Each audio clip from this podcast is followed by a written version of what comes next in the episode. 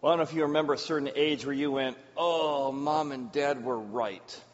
And some of you are like, I'm never going to hit that age. I've never hit that age. I don't ever see that age coming. Other of us got to our 30s and went, oh, mama had told me or dad had told me, don't do that. Be careful of that path. Be careful of that person. Ooh, you might want to think before you marry so and so. And oh, it took me like five years before it dawned on me that maybe they were right. You know, in our series, Word to the Wise, we're looking at a book of the Bible called Proverbs, which is primarily a letter written from a father to a son to say, be careful of that, watch out for that, here's how you navigate this. And often, the characters that are discovered in, the, in this book called Proverbs are the fool and the wise, occasionally the dangerous. But primarily, the fool and the wise is this father telling his son or daughter or the reader, be careful not to say, make the same mistakes I've made. And yet, I think often we do make those same mistakes. And we're going to discover today how to deal with the fool inside of all of us the part that needs to grow up, the parts that need to develop new habits, stop doing the same thing over and over again. And the Proverbs is filled with little phrases and so what we're going to do is, as we've been doing in this series and word games, is we're going to different word searches and crossword puzzles. Today we're going to play a little Wheel of Fortune. And we're going to look at two phrases you might recognize and maybe a phrase from the Bible that you won't until after we're done today. So let's start. We'll play the game together. We'll put a little Wheel of Fortune up on the screen. So this is a phrase. This is a proverb that does not come from the Bible. This is a proverb that you may recognize. I'll start by giving you a few letters to put up there and see if we can call out some letters and solve this thing together. So, who wants to call out another? You can call it a vowel or a consonant. Who's got one for me? An A. All right. An A. Let's see. Yes, we got one A. Uh huh. Just one A. So there we go. What one A? All right. An S. All right. We do have an S. One S. One S. So there it goes. One S. A T. T. And no, no T. Sorry, no T. All right. Another letter? An I. We do have two eyes. There you go. Two eyes. An O. We do have an O. There we go. Oh, I'm sorry. This was not an I. I am wrong. This is a D. This is a D. Sorry. Sorry. I should have looked at I should have looked at my list here. I was trying to do it off the top of my head. All right. So one I. So we have to have a D. All right. So I'll add D to the list and O. All right. Anyone else got another letter, or they want to solve it? We got solve here. A chip on your shoulder. There it is. All right, so that's a phrase. That one does not come from the Bible, but again, it's a little pithy thing that reminds you, hey, I think you got a chip on your shoulder. All right, category number two. It's another phrase. We're going to give you a couple letters to begin. All right, who's got a letter for me to add? Blank, blank, blankety, blank, blank. All right. We have a solve. Somebody wants to solve it within the nick of time. Nice job over here. There we go. All right, this one, this next one we're going to talk about today comes from the book of Proverbs. It is a very practical but long phrase. Might take us a little bit more time. All right, we'll give you the same letters to get us started. There it is. Does anyone in this section want to give me a letter? Oh, all right. Make sure I don't screw it up this time here. We do have some O's. a lot of O's, actually. All right, we got an O. We got an O. We got an O. We got an O. We got an O, an O, and a O. There we go. A lot of O's. All right. Another letter. How about this section? You guys got a letter? An E. Yes, we have an E. And that's it, just one E. Okay, we'll go to this section. We'll try to pass it around. How about this section here? And oh wow, that's great. Okay, uh, an eye. All right, any more eyes? Yes, we do have two eyes. See if there's any more. Yeah, just those two eyes. So two eyes. All right, this section. A Y. Okay, Y. D. Uh, D. All right, sounds like somebody wants to solve it. Do not answer a fool according to his folly. So, what does that mean? That not get sucked into the game of somebody who's foolish and you end up because they yell, you yell, because they blow up, you blow up. How do we not get sucked into the games of family members or people we work with by not answering a fool according to his folly? Here's what's interesting it's very easy to see other people being foolish, but hardly anyone sees in the mirror when they're being foolish. And I don't think there's a better song uh, that's come out in the last 50 years that talks about that idea than maybe the Beatles song about the fool.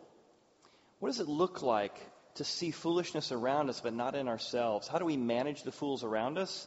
But more importantly, how do we manage the fool in ourselves, our tendency to make the same mistake over and over again? Let's listen. So there it is. The fool doesn't listen, just keeps going around and around. You know, when you play games with fools, you're always going to be frustrated. And why is that? And, it shows up in many forms. Maybe you're, you're, talking to a family member, maybe it's a child, maybe it's a parent, and you're reasonably sort of building a, a reasonable defense for an idea or a concept. And, and, no matter what you say, the person's like, no. In fact, the more you give advice, the more they want to do the opposite of that advice. And you're like, this is so frustrating. Or maybe you've had an employee who has incredible potential. And you know what potential means? I haven't done it yet. So, potential. You see the skills and you're trying to channel those skills to be able to, to get the best out of them. But you keep going in circles because they always have an excuse as to why they can't get it done. Or maybe you've seen this in your life, or maybe you've seen it in the life of your kids. Someone who immediately has a best friend, and they've just become the best of friends. They hang out all the time. And then that friend says something that this person doesn't like and they just blow up, disavow them, and then they rewrite history. They were never my friend. They've always had an agenda. You see this with divorces all the time. You see this with whoever just got quit or laid off at the business, right? Everything was their fault for the next two years. Uh, you know, whoever just left, the revisionist history. Then they make another friend. Somebody pushes back on them. They disavow that friendship. They rewrite history. And the thing is, they don't even realize this is a pattern in their life that they're doing over and over and over again. Or maybe you have family members, you've been in your own life, you haven't known any financial margin. So you come up with a plan. You're going to save a little bit more, you're going to work a little bit, you're going to sell a little bit, you're going to upgrade, whatever it is. So when you finally get a little bit of time margin and a little bit more money coming in, and as soon as that person that you know that does that, they immediately go and buy a new car or buy a bigger house and all of a sudden, the margin they said they wanted gets squished again. And the pressure on their marriage, the pressure on the hours they're working, they're right back where they start. No matter what step they're on in their career, there's never any margin. Why? Well, the Bible has a really clear proverb as to why, and it's what fools do. Are there are any dog people in the room? Any dog people? Some dog people? All right. So maybe you've had a dog. We had a couple dogs growing up, and the dog is coming. Our dog's name was Rusty, for example. Rusty, come on here, Rusty. So Rusty comes over, and, and, as Rusty comes over, he's licking your hand, and all of a sudden you realize uh, Rusty must have eaten something that's not going well, because Rusty's like, Oh, and your dog throws up all over the carpet. Actually, that's cats. Cats throws all over your outside. The dog's outside, so he throws all over the sidewalk, and you're like, "Oh, nasty! Oh!" And then it gets worse, right? Because the dog's like, feels a little bit better. Looks down and says, Oh, dinner. And you're like, no, oh, oh, don't kiss me. Oh, don't, mouthwash and, oh, this is nasty. Well, there's a proverb here that we're going to look at today that says, as a dog returns to his vomit, so a fool returns to his folly. Why would you eat that? Why would you lick that? But foolish people do the same thing. They return to the same pattern over and over again, and they repeat the pattern over and over again. Which is why you have to deal with looking at those areas in your life. Where do you repeat? Where do you return? Even though it hasn't worked yet, but you blame circumstances. This time it's different. No, no, it's a habit. In fact, there's an old book called The Book of Five Chapters. Here's how it goes. Chapter 1. A man's walking out the door, doesn't see it, falls in a hole. Chapter 2. A man's walking down a road, he sees the hole, falls into the hole. Chapter 3. Man sees a hole, tries to walk around the hole. Oh, I think I, I, I he fell in the hole. Chapter 4. Man walks down the street, sees a hole. Backs up, decides to jump over the hole. Whoa! He fell in the hole. Chapter 5. Man reads chapters 1, 2, 3, and 4 and goes down a different street. This is the difference between the foolish person and a wise person. A wise person learns the lessons of the people around them, and they try not to repeat the same mistake again by learning the lesson. They don't return, they don't repeat. Now, this is true personally, it's true in families as you parent, it's certainly true developmentally. Peter Drucker said in 2017 that the best CEO in the country was Frances. Frances Hesselbein, she was the CEO of Girl Scouts of America. When she was being interviewed for the job, she said, Girl Scouts has got a problem. We are doing the same thing over and over again, over the last couple years. We have declining membership. We haven't changed what we're doing. We're stuck in bureaucracy. If you want me to come in and lead, here's the problem. We're repeating the same mistakes over and over again. There's no diversity. There's no change of methods. There's no innovation. We've got to change how we do things if we're going to move forward. She came home that day and her husband said, How'd it go? She said, There's not a chance they're going to hire me. I told them all the things that are unfixable that they haven't wanted to address that had to be changed. And sure enough, they hired her. And Peter Drucker said her ability to define the problem, how we're repeating, say how we got to do things differently, the boundaries and consequences to that, is what changed the organization, which has really been revitalized the last few years. So, whether it's an organization, yourself, a child, an addict in your life, how do we manage difficult people? And the Bible gives us three proverbs for dealing with that sort of dog returning to their vomit kind of concept. Number one, it says, do not honor a fool. Number two, we're going to learn, you know, how not to answer a fool. And then three, we're going to learn how to not communicate through a fool. So, first, the first proverb is this Do not honor a fool. Now, what does that mean? When somebody does something foolish and you reward them for it, they learn that foolish things get rewards. So even though you're trying to be nice and you're trying to be kind, you're not serving that person well. When you promote somebody too soon in their career and they don't have the habits or discipline yet, they're going to actually be at a higher level with higher consequences when they fail. So just like snow doesn't belong in the summer, and you don't want it to rain when it's harvest season, so honor is not fitting to a fool. And so think of a fool as somebody at this level in their developmental stage of life, how they handle anger, how they manage people. If you honor them or raise them up to a level they're not ready for, you're not helping them. Think it with parenting, your kids or grandkids. Your kids or grandkids, they, they throw a fit. Oh, I'm not getting whatever it is I want. If you give it to them, you honor that request, you're actually, you're not training them, they're training you, and you're not setting them up for success because they're going to repeat the pattern like a dog returning to their vomit because you have fit them with honor. And vice versa. When you have someone in your life who's acting foolishly, again, we all do it. So the humility here that we all have been here. This isn't like judging other people. This is a piece of me that's a fool, it's a piece of you that's a fool. When I'm acting foolish, or you're acting foolish, or someone's acting foolish, you say things that are very mean.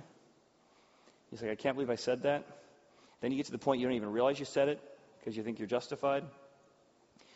You say mean things, you say angry things, you, you, accuse people of things that may not even be true just because you had sort of a moment of anger. Well, when you're interacting with a family member or a boss or a colleague or a, a coworker or somebody on a committee that's with you who just sort of says mean things, gossipy things, malicious things, don't honor that by saying, Well, I can see where you're coming from. Because every time somebody who's a fool has d- divide their own reality, they're going to go looking for somebody to validate their truth. And when you validate a truth that isn't a truth, you're actually not helping them. You're fitting the wrong thing to the wrong situation. That's why right after this verse, uh, Solomon goes on. He says, "You're going to receive words, curses from a fool, and when you receive those, it's going to be some harsh words."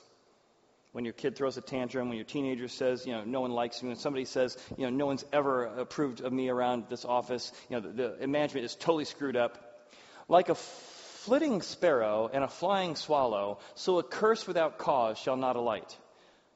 Well, that was real helpful, wasn't it? In fact, I, I rewrote it in another uh, commentary to sort of help explain what he's saying.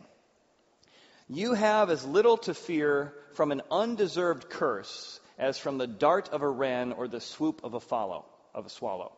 So in other words, if a bird kind of comes down after you, oh, you know, you got to move back a little bit, but you know, you don't have too much to be concerned about. Same thing is true when foolish people accuse you of things. They question your motives. Oh, you've never liked me. When your kid says, I hate you and slams the door. When a kid throws his, his tantrum on the floor. Don't let that bother you too much. Because that's them trying to push your buttons. And when they push your buttons, you're going to end up honoring their request. Just kind of think of it as like, oh, somebody's mad. Oh, this person always gossips at the office. They're just kind of a swooping swallow, and don't let the curses or things that come out of them bother you too much. That's kind of the idea they're getting at. Have you ever tried to catch a bird? I had one got loose in our house one time when I lived in Atlanta. It is very hard. I had like 10 foot ceilings in that house. It is very hard to get a bird out of your house. And trying to chase or talk reason into people who say foolish things, you're going to wear yourself out.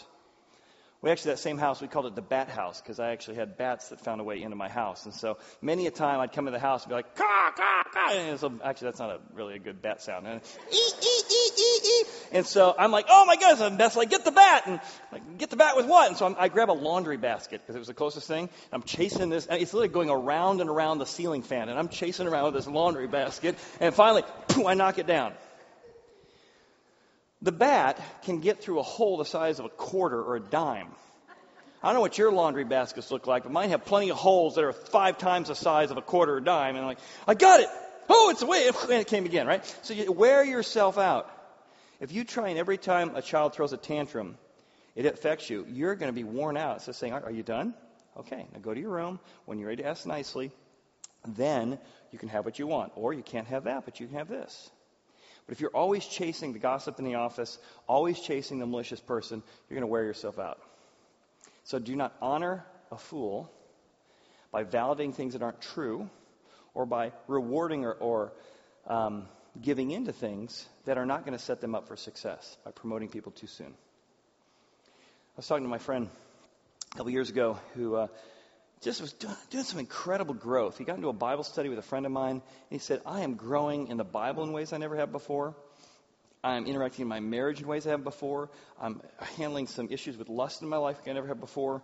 And I'm learning how to be a little bit more emotionally intelligent for the people around me. It's really been an amazing journey. Hard, hard work, but amazing journey. He said, I went to talk to my dad. I said, Dad, you know, we just haven't always had a great relationship, but, but um, man, I got to tell you, there's some amazing things I'm learning about myself and about work and, and about marriage, and it's pretty incredible. He says, I was talking to my, my father about this. My dad just the whole time was like, really?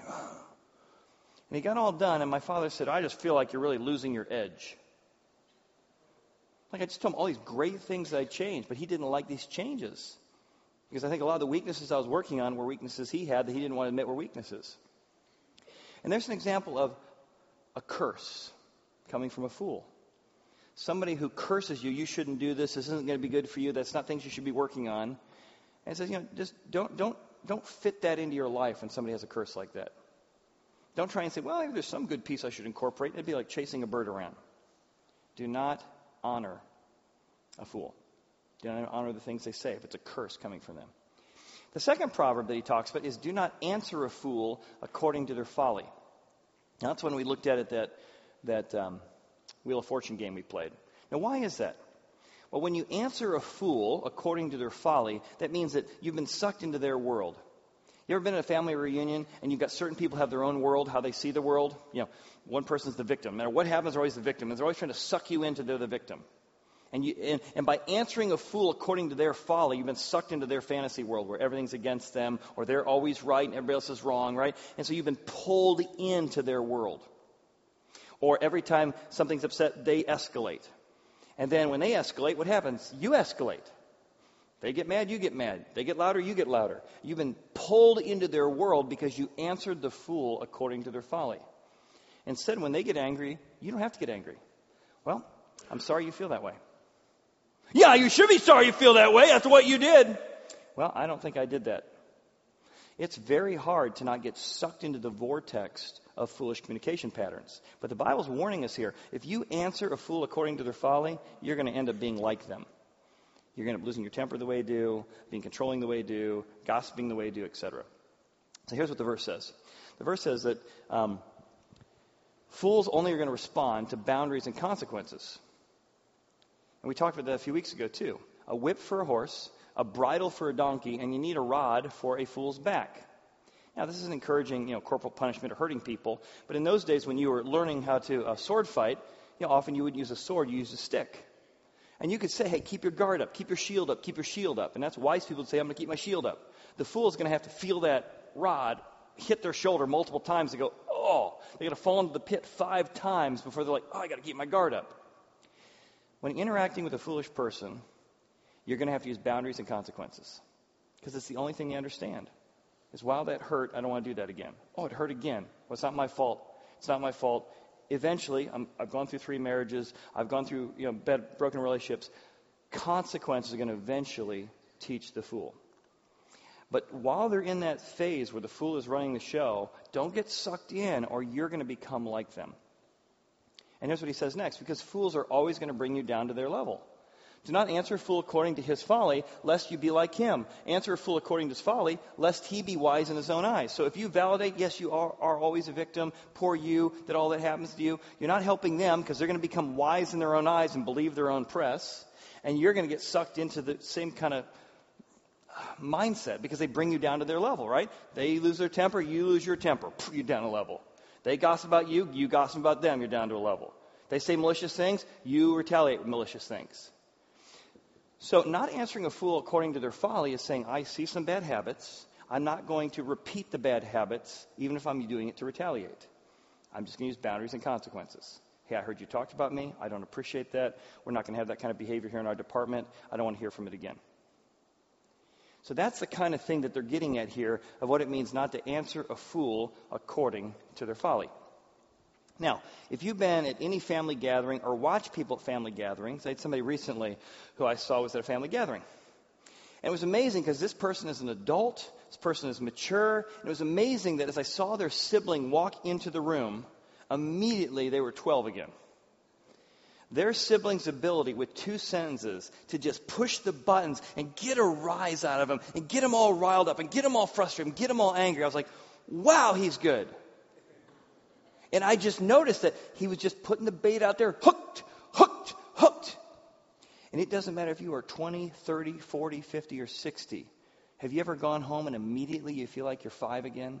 Immediately you feel like somebody treats you like you're 12 again? And more than that, because you're treated like you're 12 again, you get hooked and start reacting to it. You've stepped into their world. They're treating you like you're not as old as you are. Therefore, you react to it and you're caught in their world already because you've answered a fool according to their folly. Because you're reacting to the way they're interacting. I was with my daughter one time and uh, we were at a family event and she was watching me try and listen to another family member, and the family member, uh, who I've been listening to for years, always ask me for my advice. They never take my advice. So this came up again recently. Hey, could you, Chad, could you give me your advice? You know, I'd really rather not because uh, you know, I've given you my advice and it's not necessarily something that you've you know, taken uh, advantage of. And that's fine. You don't need to take my advice. So how about instead I'll just listen to what's going on and it sounds like you just need a good listener. No, I really want your advice.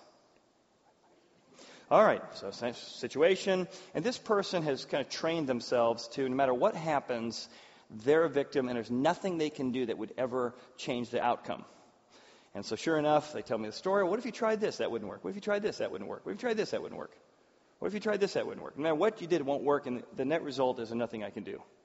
And my daughter came to me afterwards. She's like, wow, no matter what you talk about, it, you always end at the same spot. I'm like, mm hmm. I said, yeah, this, it's kind of like there's this world, and they're not really inviting you into the world except to validate their world. And that's what happens when you when you step into a, a, fool's world is that you end up validate. If you validate them, they're even more convinced they're right, and if you don't, then they're not going to talk to you anymore. So do not answer a fool according to their folly. Now, the third thing talked about here, the third proverb, is do not communicate through a fool. Now, this sounds like common sense, but I'm telling you, family systems and corporations and family dynamics within your department are all set up for triangles, not straight lines. Here's what the Bible warns us about communicating through a fool. When you send a message by the hand of a fool, you might as well cut off your own feet and drink violence. Isn't that nice? When you decide to communicate through a foolish person, it is like cutting off your own legs and drinking violence. Well, why would anyone do that? Well, here's what it looks like it's when you triangulate. Hey, I don't want to talk to dad, but could you tell dad that so and so is upset about what happened here? And immediately you've created a triangle. Hey, I don't want to talk about so and so, about the concern I have about that meeting, but if you could tell so and so that I was concerned, then you'd be able, they'd know, but I wouldn't have to talk directly. Triangles. And now, okay, well, I can say this to this person, but oh, they don't know this part, but that part. Just all kinds of gossip begins to happen. You know, they're always like this. Everybody feels that way. And the more you can not communicate through these foolish triangles, the more you're going to have so much more freedom in your life. In fact, I'll talk about in just a second. Let me continue what he says, because he uses the word like three times here. He says, like the legs of the lame that hang limp is a proverb in a fool's mouth. The reason you don't communicate through a fool is they aren't going to use the proverb anyway. Just like legs that are limp, so is giving good advice to the fool. He says, like one who binds a stone in a sling is giving honor to a fool.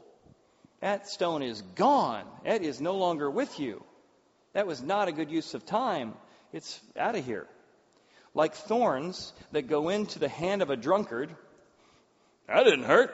I used to play volleyball at the sports center, and uh, we, our games were like at 10 o'clock, 11 o'clock, and midnight. And so I was probably older than everyone else playing by 10 years. And they were all coming like right out of college, like uh, soccer teams, but they're all drunk as can be. And I just not, I'd never played co-ed league, so I was not used to being slammed up against the glass by, by girls. Uh, and I certainly wasn't used to being, you know, blasted into people who are totally drunk and didn't feel the pain. I'm, I'm, the next day, I'm like, oh, and they're like, oh, they're fine. So that's kind of the idea here. It's like a thorn in the hand of a drunkard is a proverb in the mouth of a fool. Because of that, why keep giving advice to somebody who's not going to take it? Why communicate through those triangles? My friend Peter told a story. He said that his mom had a real strong need to be needed. So, because of that, she always caused conflict in the family so she could solve the conflict she just caused. It looked like this. You know, Peter, I was talking to your brother. He's kind of upset at you. I haven't talked to my brother in six months. That's what he's talking about. really, because that doesn't sound like him. Well, you know what? I, I, could try and smooth things over if you want, but Oh, uh, well, I don't. Are you sure? Oh, I'm sure. Hang up the phone. Call up the brother. Just talking to Peter. He's concerned something's going on with you. I understand you're upset with him. I'm not upset with him. Well, he's he's wondering if you're upset at him, right? And suddenly you got this triangle. And again, this happens in offices, this happens everywhere. And this is when you communicate through, it doesn't mean mom wasn't a nice person, doesn't mean mom isn't lovable, and God doesn't love her, and you shouldn't love her, and you shouldn't honor her. But in this specific slice, in a specific moment, she's operating in a foolish way. So communicating foolishly through a triangle is not going to set up long term success. So Peter called his brother and said, Hey, I got a call from mom. She says you're upset. I don't know if you are or not, but here's what I want to promise you. If I'm ever upset with you, I will call you directly. And if you're ever upset with me, call me directly.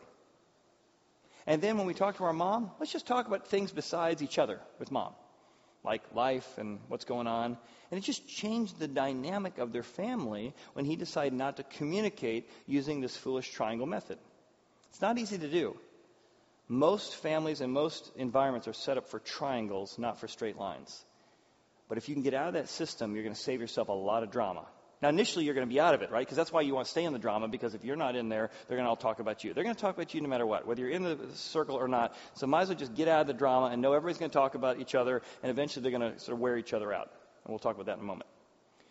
Jesus has a very similar proverb. He shows up, says, Guys, I am the source of wisdom.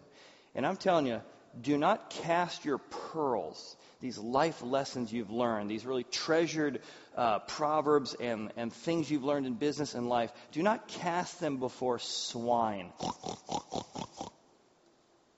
In other words, there's people in your life who are not going to take your advice.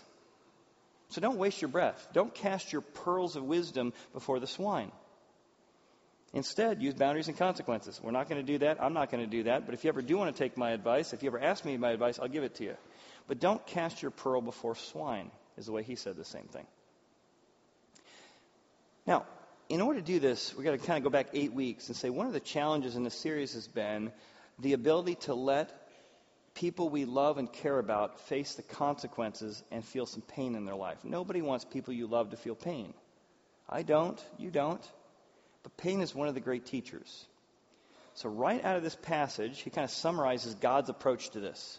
Here's what he says He says, The great God who formed everything, great God, loving God, powerful God, and yet what he does is he gives fool his hire. That is, when a foolish person does something, he pays him the wages of what he did pain.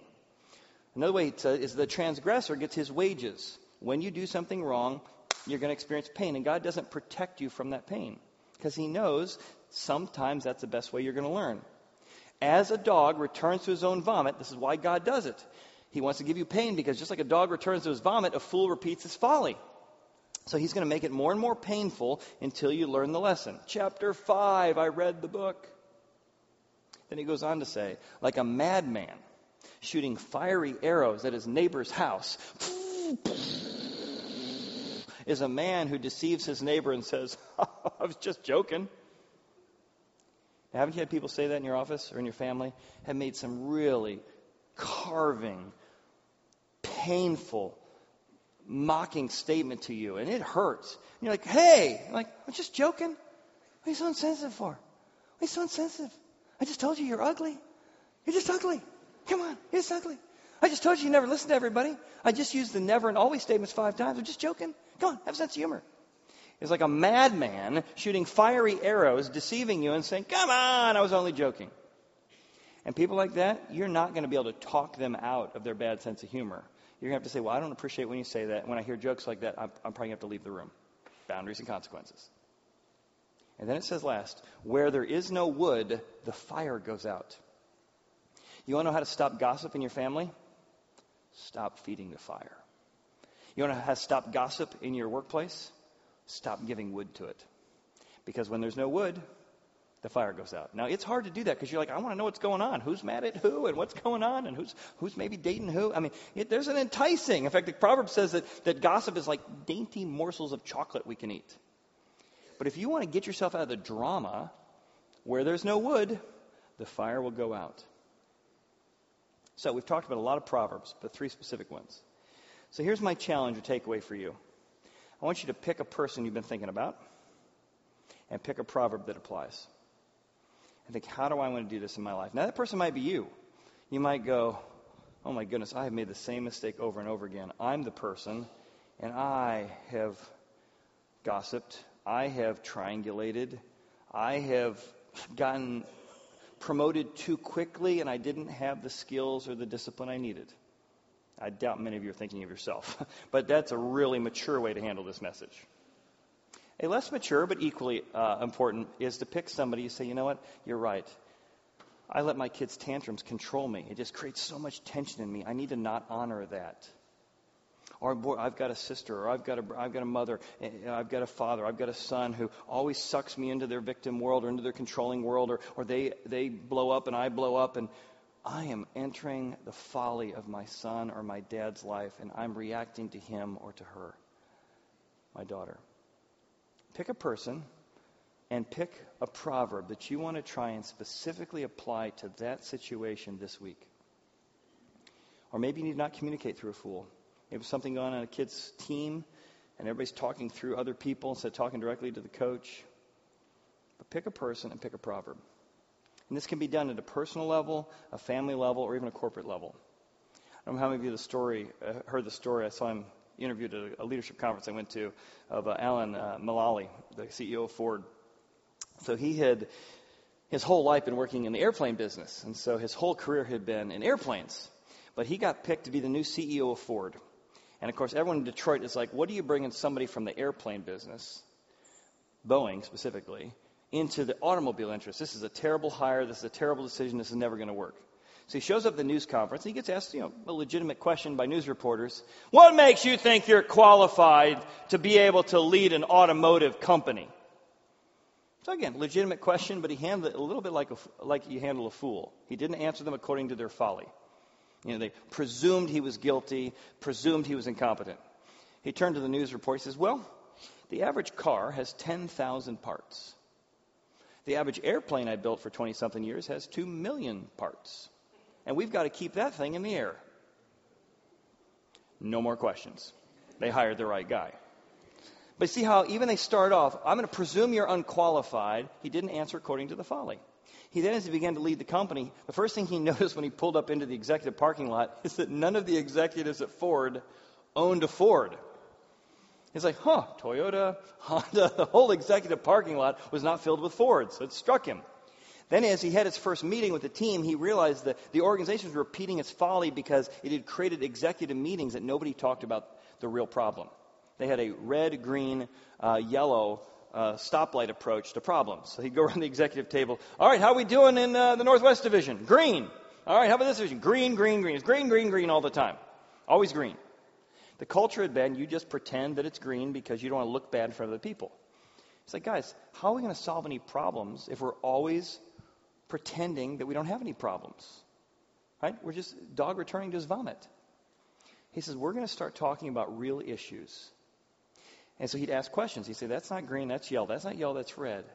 He said, Guys, here's the deal we're a team. And part of being a team is it's not that you are the problem, it's you have a problem. So you have a problem in distribution. Why is that? Well, I think it's because of this and this. All right, how can we as a team help that problem? Now, many people resisted this. It made you feel embarrassed. It made you feel like maybe you weren't, didn't have your act together. But the whole culture changed where instead of protecting your turf and protecting your reputation, the team began to operate in truth. They began to not repeat the same mistakes, produce the same things that had not been, been working because of his leadership. And I love that story because here's somebody who basically said, We're going to stop being a fool repeating our folly, but to do that, we're not going to answer a fool and pretend everything's green when it's not. We're not going to communicate through foolish lines of communication that pretend that all is well when it's not. But we're also going to address truth. So there's an example of applying that to a news reporter, to a team and organization. In fact, the one guy who walked in the meeting one week, uh, Alan tells a story and said, I got a big red in this area. And everybody's like, whoa, that guy's going to be fired next week. Alan purposely took him and sat him right next to him at his table at the next meeting wow, when you tell the truth and say that you're not doing well in one area, you get promoted, or at least you get seated in a better place. It was Alan's way of really trying to communicate I'm going to honor people who are honest about even their failings. Now, doing this kind of work that we've talked about for the last eight weeks is not easy. It's much easier to see other people being a fool than to see yourself being a fool. It's very easy to be arrogant. It's very easy to be judgmental. It's very easy to not look in the mirror. On the other hand, when you do see some truth, sometimes you're going to have to leave some relationships behind. Because the dysfunction that you've been in for so long, when you change, the dysfunction does not want you to change. It's going to want to pull you back in. So you're going to have to leave some things behind. You're going to have to face some fear. You have to be very, very courageous. But if you will face that and go on that journey, you will have a so much better life, living in truth, living in freedom, and not in drama, and caught in the quagmire of foolishness. So listen to this next song. And maybe ask yourself, what is it that I might need to leave behind if I'm going to go on this journey of facing my past and my past patterns? Let's listen. Well, let's pray together. Father, it's not easy to move on. It's so much easier to repeat the same mistakes over and over again. It's so easy to be blind to the dumb things we do while judging everybody else for the dumb things they do. So, Father, I just ask for humility humility in our own hearts to be open to feedback, to be open to the truth of what part we might be playing in our own dysfunction. And God, you'd give courage today. That you would say that everything we've done wrong, every foolish thing we have done and will do has been forgiven. So, in the grace of that covering, we be honest with ourselves.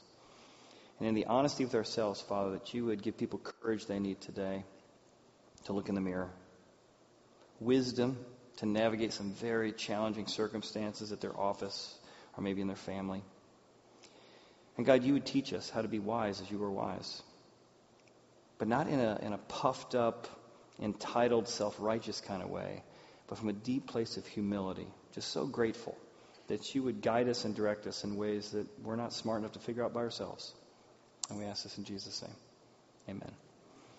Hey, amen. Well, before you leave today, I just want to give a quick update and a, a quick uh, kind of exciting thing happening. Number one, uh, I just want to let you know that construction is going to start around here in the next couple weeks. We've been talking for the last year about putting in video equipment for video archive services and video services. Uh, Turner's going to be here in about 10 days to start construction on that.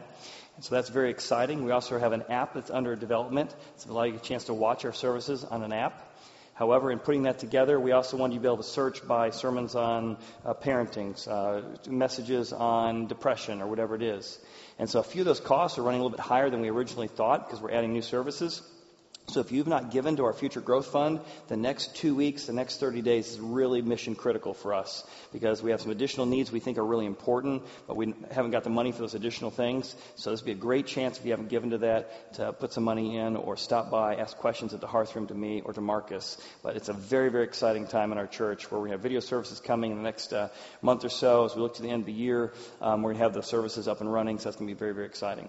Secondly, as a gift to you and another inviting opportunity, we have an event we do each year called Kaboom. And if you've never been to Kaboom, it's going to happen this year on Saturday, August 17th from 8 p.m. to 9:30 p.m. Rozzi Fireworks comes out here and shoots fireworks off over our pond. We do that for all of our volunteers to say thank you, but then we open up to everyone else too for you to come, have a picnic, sit with your kids, sit with your grandkids, eat some delicious ice cream, just hang out out there. Maybe invite friends who've never been to a church service, but they'd love to come for some free fireworks and ice cream. So make this a, an inviting opportunity for us to be generous to you and to your friends and to thank you and your family for your giving. Thank you for this incredible year that's setting us up for the next stage of our church's development. And we'd love to see you at Kaboom for some ice cream and fireworks. We'll see you all next week with a brand new series, The Benefit of the Doubt. Thanks so much.